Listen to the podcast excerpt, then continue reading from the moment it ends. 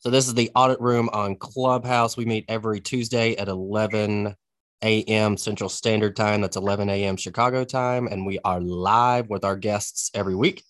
I am Trent Russell, your co host and moderator, founder of Green Skies Analytics, the go to place for all things analytics and audit. And as always, I'm joined by my co host, Tracie Marquardt. Hi, everybody. I'm known as Europe's leading audit communication consultant, coming to you from Canada. So a little bit of a switch right now. And happy to be here today. I'm hoping to work in some stuff, um, Rick, about maybe, you know, communication and leadership and, and see how that works out. Maybe, I don't know if there's anything for reporting we can sneak in the conversation, but I'm very happy um, to be able to introduce um, Rick and is it Rick Roybal? I hope I pronounced your last name yeah, right. You got it. And just get you to give us a little introduction and then we'll get started. Perfect. So, um, my name is Rick Roybal, and I am coming coming from uh, Fort Worth, Texas. Um, let's see, I work for Martindale Consultants. It is an oil and gas um, audit uh, firm, consulting firm. Uh, but I also run the Oil and Gas Vendor Roundtable, which is an organization I started back in 2014 to bring together uh, vendor risk uh, professionals to discuss um, you know, audit issues, uh, risk issues, uh, security, fraud, et cetera, around the oil and gas industry. And Rick, I didn't until we met. I didn't realize that oil and gas vendors was such was like such a thing. Um, I really wasn't familiar with the industry much at all, but so I know you have the oil and gas vendor roundtable and uh, the things that you do through that. But I was curious why why don't we see more of these like vendor type roundtables or, or a focus on vendors in other industries? Like, why is it such a big deal within oil and gas? Yeah, and specifically for the oil and gas uh, industry, as as most people know, uh, it, it, itself goes up and down. You know, these large, long cycles of of uh, boom and bust, and when they are definitely in the boom time um, it is, uh, you know, a lot of equipment, a lot of contractors, a lot of vendors, materials, et cetera, that are going out on site, um, from drilling to transportation to refining. During those bus cycles, you know, everything it just can kind of contracts. Um, and if uh, an oil and gas operator, you know, for example, Exxon or, you know, Chevron, et cetera, if they were to have those services, those goods, those, that equipment, um, you know, it would not make very much financial sense. So we use a lot of contractors, we use a lot of vendors to be able to supplement or augment the, the work that we do. Um, just, you know, from a high level, the upstream operator. That's again, you know, the people that are, you know, the drillers, so to speak. Uh, you know, in a typical office, you see them, you know, developing, you know, getting land from from people. They are um, also doing the drilling plans, and then they're overseeing the production. But that is basically it. If again, if you were to have all that stuff, it would be just very much economical sense. And what are the the the terminology? I know, like I'll talk to people in the in the field, and they'll say, "Yeah, I'm midstream or upstream or downstream." Could you like kind of walk us through the the nomenclature of uh, the oil and gas vendor? Yeah, absolutely. So you have three categories: upstream, midstream, and downstream. Upstream again are your companies, your operators. That's what we call ourselves, operators that will be developing the engineering plans for how you know how deep we go, and if it's horizontal, how how far out you go. Um, you know, also you know part of that upstream area is the production side of it. So once the drilling is completed, you have um, uh, men and women who are watching to see how the production is coming, how much water they have to haul out, um, and so that's really the drilling and the production side is the op is the upstream, and then you have midstream. Midstream basically kind of consists of two parts, and that is the you know if it's trucking or if it's like pipeline, and there's some other areas too. But I just think these long pipelines, uh, like the Keystone pipeline, that is the, the midstream territory. So there are companies or operators that run, build, um, uh, etc. Those those uh, transportation lines, and finally downstream. So we're talking a company like Marathon um, that are the refiners. They are the you know they take um, you know possession of the of the you know either the gas or the um, natural gas liquids or even the oil, and they refine them into a particular material, which then go out for sale. So that's the nomenclature there. Okay. And I, do, I want to dig into vendors a little bit more also, but I, I want to give you a chance. Could you talk about the oil and gas vendor roundtable? Um, what you offer, what like the benefits of being a member of that would be, and um, to kind of tack on to that, if you're not in oil and gas, does it make sense to to join? Yeah, absolutely. So uh, back in 20, 2013, 2013-ish, um, a colleague, or excuse me, a peer of mine. Uh, she was working at uh, Pioneer uh, Natural Resources at the time. She and I were talking, you know, about electricians. We spoke on the phone for several hours. At the end, you know, we kind of came to the same uh, conclusion, and that is there really isn't a, a vehicle or an organization, so to speak, that would be able to bring together um, oil and gas uh, vendor, and I, and I call this vendor risk management, and that can, can include anybody from audit, security, all the way to contracts, et cetera. But there wasn't any organization where we could get together, discuss, you know, the roadblocks we are we're, we're, encountering, you know, the, the, um, the positives of, hey, if we adopt this technology, this is what happens. But there was nothing like that.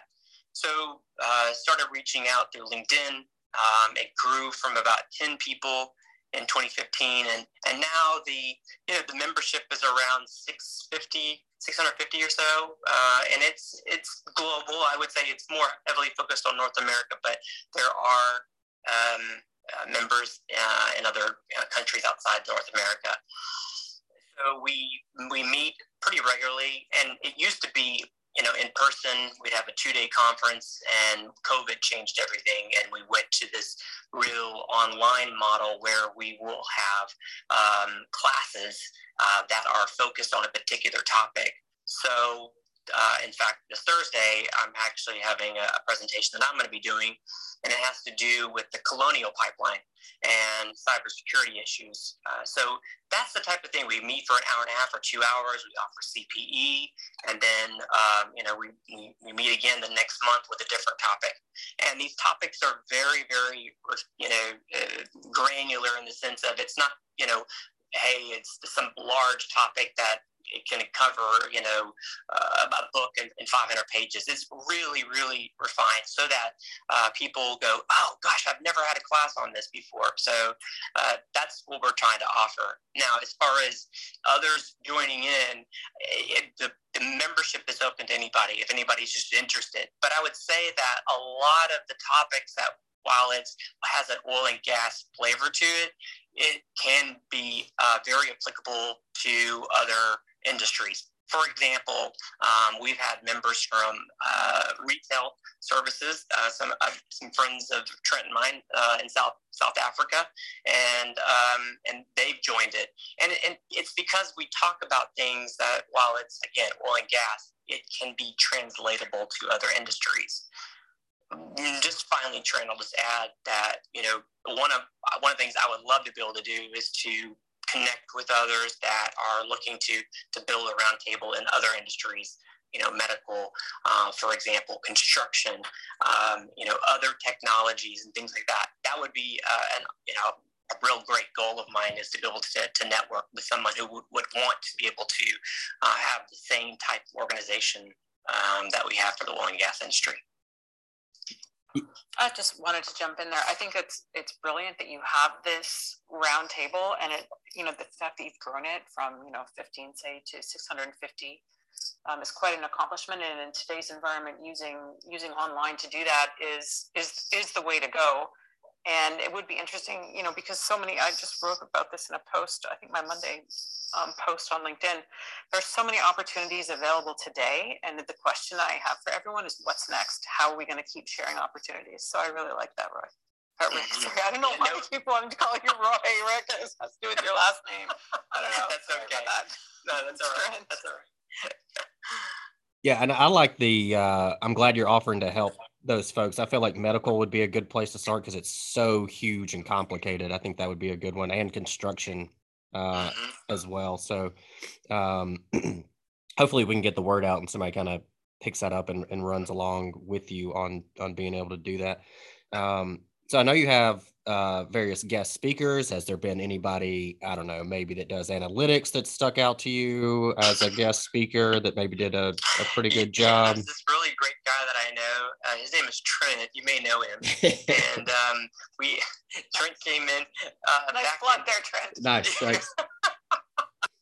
Trent, um, he and I were talking about it uh, uh, maybe early summer or so, and he developed a two-hour course that was covering the basics of, of data analytics, and then um, you know, you know, attached to that was the second hour had to do with specifically data analytics using Excel.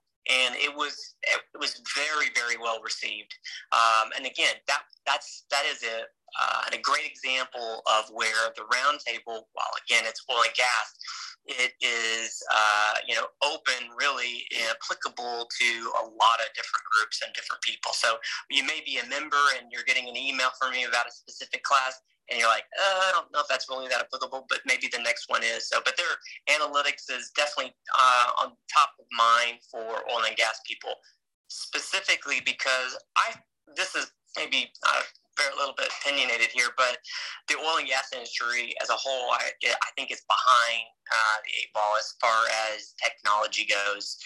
You know we've been the late adopters and we're seeing you know you know hearing talking about blockchain you know it's like how can we you know incorporate blockchain? And just like going man we're so far behind. I've worked in financial services as well and i mean they're just light years ahead of what oil and gas is. So um, data analytics is a you know a great thing to to offer for the roundtable so we were really appreciative and one last thing trent is coming back in december so if you're you know, if you'd be interested in doing that, he's going to do visualization and analytics. Nice, yeah. Uh, and speaking of blockchain, we had uh, our guest last week uh, was all about blockchain, so we'll get that posted to uh, through the audit podcast here. And uh, Rick, that might be somebody to connect with and and have speak to the group. The blockchain is absolutely nuts and could change like just our way of life, depending on how it gets rolled out and if uh, it can be done efficiently, uh, could be huge. So that might be a, a good guest for you. Yes. So I know we're also talking frauds here, and and so when I asked you topics, you said you know frauds and vendor audits. Uh, is the the fraud work that you do is that typically related to vendors? Yeah, so part of my my day to day job, my real job, I would say, for for Martindale is uh, managing the vendor audit service line, um, and along with that uh, comes the responsibility of of when people call and say, ah, you know, we're representing a particular you know client, an operator who we believe has been defrauded, and so I will take those those cases as well and be an expert witness. Um, so uh, those are things, those are topics that are uh, definitely part of the oil and gas uh, vendor roundtable as well. Um, but from a you know day to day standpoint, that's that's what I do every day. I, I, in fact, right before I got on this call, I'm, I'm looking at files, going over and, and, just diving in, like trying to make sense of what's happening, putting the pieces to, pieces together. So, and um, and it's broad is a is a very been a big reality in the oil and gas industry, and it's you know lot has to do with the fact that um, we you know we are reliant on vendors and contractors as we talked about before, and secondly, we are in an industry where there's not a lot of oversight. So you have a, a well uh, or a lease that's out in you know far west Texas. No one's really looking at it, so it's easy to to fudge those hours, and then that becomes something, uh, you know, in the character of a fraud. So. And I know you've been doing this for a while, so I don't.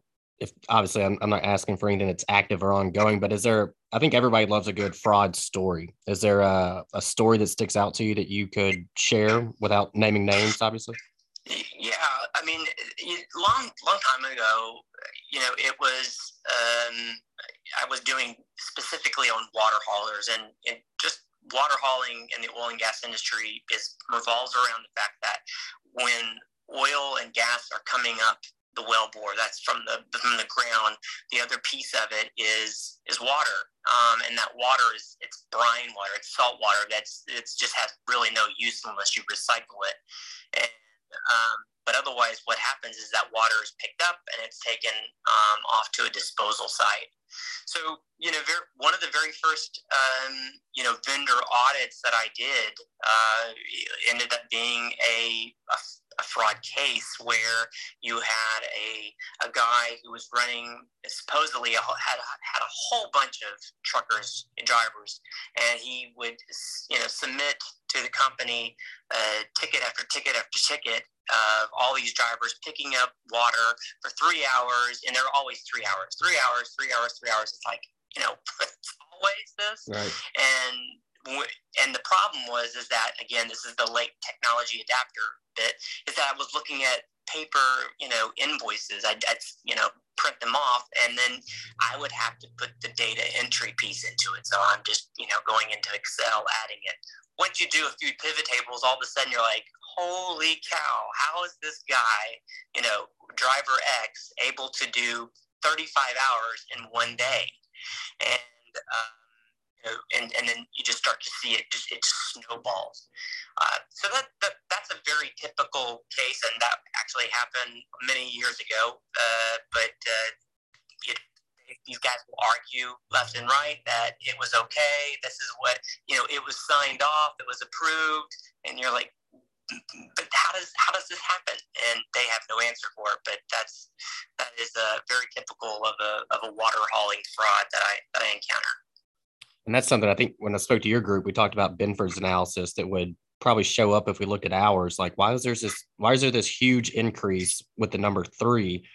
And then we'd be able to filter on the number three for hours and see that that person um, was charging a lot of three hour three hour jobs. Yes yeah, very much so. It's, that would be a good tool to do for that. And, and I know obviously from your perspective in, in working frauds that you might say uh, you might answer yes to this or, or to kind of expand on it. But what do you think about? There's been talk for the past couple years about should audit be looking at fraud, and so what are what are your thoughts on that?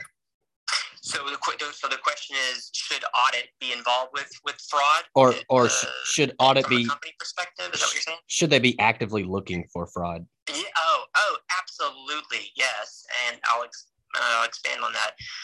You know, one of the things that I think is is happening in internal audit, company, you know, departments over the past few years is that there's been while it's great to have it, there's been a fo- an over focus, I would say. This is Rick's opinion, over focus on on SOX. And while you know it's meant to, to identify fraud, I don't think it really is identifying fraud. I don't think that that's where where it's the real you know fraud issues are happening more important for an internal audit department to have, you know, some a resource or two dedicated to doing these operational audits um, that are not SOX audits per se, uh, and that's where you're going to be able to to identify it. Now, should they be involved in it? Absolutely, because um, you know we are called to be the independent, you know, viewpoint um, to be able to uh, review you know data you know our mission says hey we have the uh, you know the, the opportunity to be able to look at any type of data to make sure that you know it's um, that it uh, it's you know it's it's right it's accurate uh, it can be validated. So i think it's important that we do it. Um, the problem becomes is that um, does internal audit you know do they does it take them away from other you know responsibilities? And I think you know the answer is yes for that too. Um, we internal audit is called to do so many things, and if you don't have enough resources, then something has to give, and something doesn't get looked at. So sometimes fraud is is that area.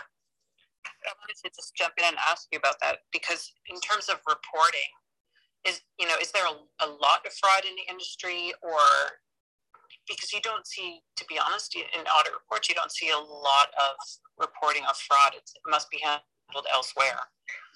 Yeah, I mean, it, I'll, I'll, look at it this way: is that you don't even hear you hear very little about uh, that and I think it's either because there's a reputation problem that's going to happen or it's been solved, you know, offline. Um, I see that, you know, quite often. It's like, well, look, this is this this is potentially fraud here. Now, you know, you may be missing a couple parts of the of the, of the puzzle pieces, but but uh, I think part of it may be that some of these conversations are taking offline and they're not included in, in reporting, um, which is which is I don't know if it's good or bad um, because I, I can definitely understand from both both sides of the of the fence. So right. I mean, I see I see the risk of fraud in reports, but typically it, I think it goes off into an investigation if they have enough if they have enough yes. evidence to launch an investigation.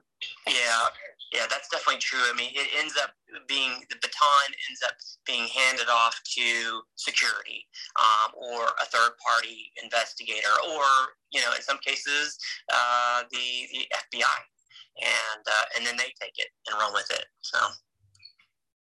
I don't know if Tracie's the communications queen. Rick, in your experience of like finding fraud, can I change that on my LinkedIn profile? You should absolutely, yeah. Trademark it. um, Rick and and the frauds that you've worked. What what's some guidance you could offer as we like? It just seems like a very touchy subject to have with management. Like, oh, hey, look, we found fraud, um, and so it feels a little bit different than even this control's operating ineffectively, you know, and, and they'll take kind of offense to that. Um, and so how what what guidance could you offer in or maybe what what's the mindset we should have when discussing a fraud finding maybe with with management or stakeholders? So so you broke up a little bit there. Let me see if I if I got the question right. So what would be what's the kind of the conversation, what's the communication that we you know we're talking with management about a particular finding that we have that's per, perhaps fraud related. Right. Like, what's the mindset when you have that conversation? So, uh, you know, I have to when I'm going to discuss something that with you know that topic with someone. Um, you know, I, I think it's hard. It's you have to put yourself in, the, in their shoes too, because um, you may be um, talking about someone that they're they're close to, you know, in the in the in the company, and you don't know the relationships that are all there. Um, you have to be able to um, uh, back your statements up with a lot of data, a lot of facts um, if it's a lot of suppositions, then they're going to pick you apart.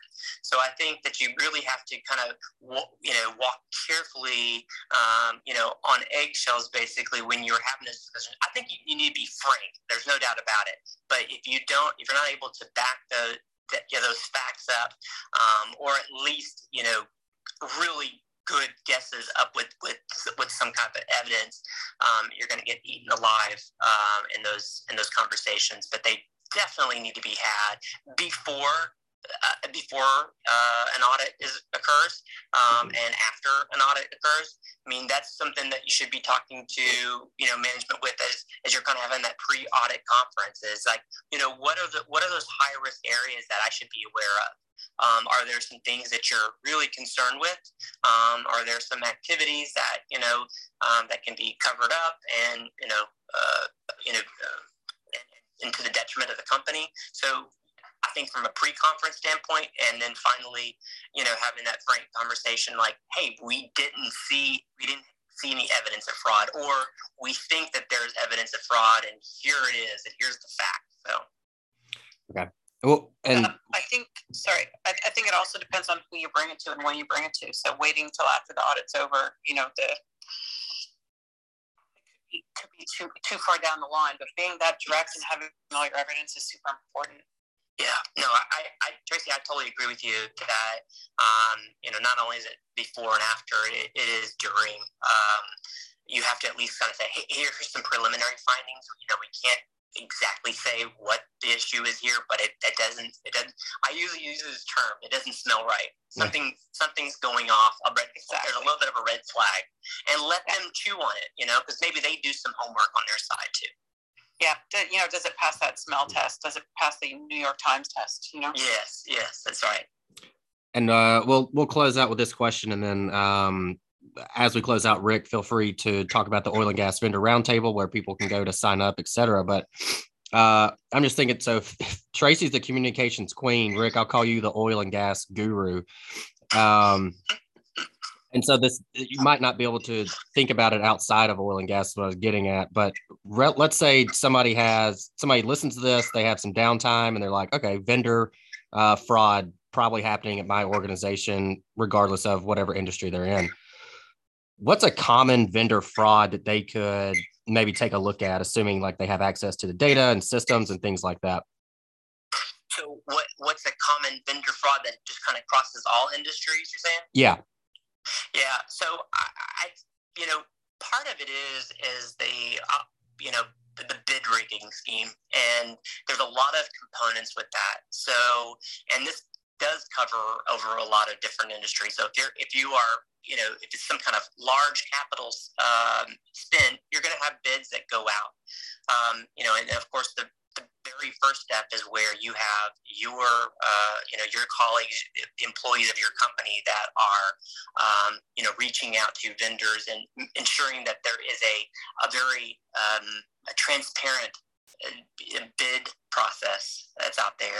um, where there's not communication with your employee with the with the vendor um, ensuring that uh, that that vendor wins over somebody else. Um, you know and then it goes as it kind of goes along in its life cycle uh, once a vendor is picked out is um, making sure that whatever is uh, in that invoice is what was on part of that bid. And if there are change orders, then you know ensuring that they have been approved and making sure that those change orders actually go to um, you know the project that it's supposed to go to. Um, and then finally, just on the invoice itself, you know there could be you know outside of a maybe a, a large bid, there's some uh, you know time and expense type of invoices that are coming in it's so easy uh, for contractors just to fudge it. Um, and, you know, a, a, lot of people do. They look at that clock and they go, oh, you know, six hours. I, or, you know, I need to call it eight hours because um, what, what is my boss going to think, you know? And then they, you know, round it up, etc. So that's, that's what I would say would be one of those areas that would probably go across different um, different industries, whether it's a vendor at, at Walmart, you know, for Walmart, or it's a vendor for uh, for oil and gas company or a construction company, or or even um, you know, let's say a financial services company that's having a new building put up. Those are you know very typical um, uh, issues that you could encounter. All right, that's fantastic. I appreciate that. Um, yeah, we'll close out here. Benita sent me a message. Rick, she sent you a message on LinkedIn wanting to join the oil and gas vendor roundtable. So you got you got another one here. Um, thanks everybody for joining. This is Trent Russell, co-host of the Audit Room on Clubhouse. And Tracie, I'll kick it to you. And then Rick, if you want to close us out, let us know how we can uh, sign up uh, for the oil and gas vendor roundtable. Yeah. So thank you, Tracie, and thank you, Trent, for inviting me to partake and participate in the, uh, um, the clubhouse today. I really appreciate it. Um, if you would, uh, if you're interested in becoming a member, it's free. There's no cost to it. Um, it is you can go to uh, vendorroundtable.com vendorroundtable.com or vendoraudit.org, um, and you click the, the sign in join um, link and you can do it uh, again there is an upcoming class that i'll be teaching uh, this thursday on cybersecurity and the colonial pipeline I have a few articles that have been published this year. Uh, you know, one in particular that I'm very proud of, and that's the one that was in the um, ACFE Fraud magazine in January. So if you like to read a, a story that I wrote uh, for them, uh, feel free to to uh, look that one up. That's great. Thanks, Rick. And from my side, I'll be running my How to Write Short Audit Reports webinar again December 9th. So mark your calendars for that. We had over 150 people register and attend last time. So uh, looking forward to getting that topic back up. Want to thank everyone, especially Rick, for joining us today, and Trent, as always, my co-host and moderator, who always does a super job, and to all of our um, joiners, our attendees. Uh, thanks so much for joining us. Luis Benito Teo Ahmed, and you're always welcome to come up to the stage when you'd like to. And we'll see you next week in the audit room on Clubhouse. Thanks, everybody. Hey, Trent. Oh. Hold on. Yeah. You got a second? Oh,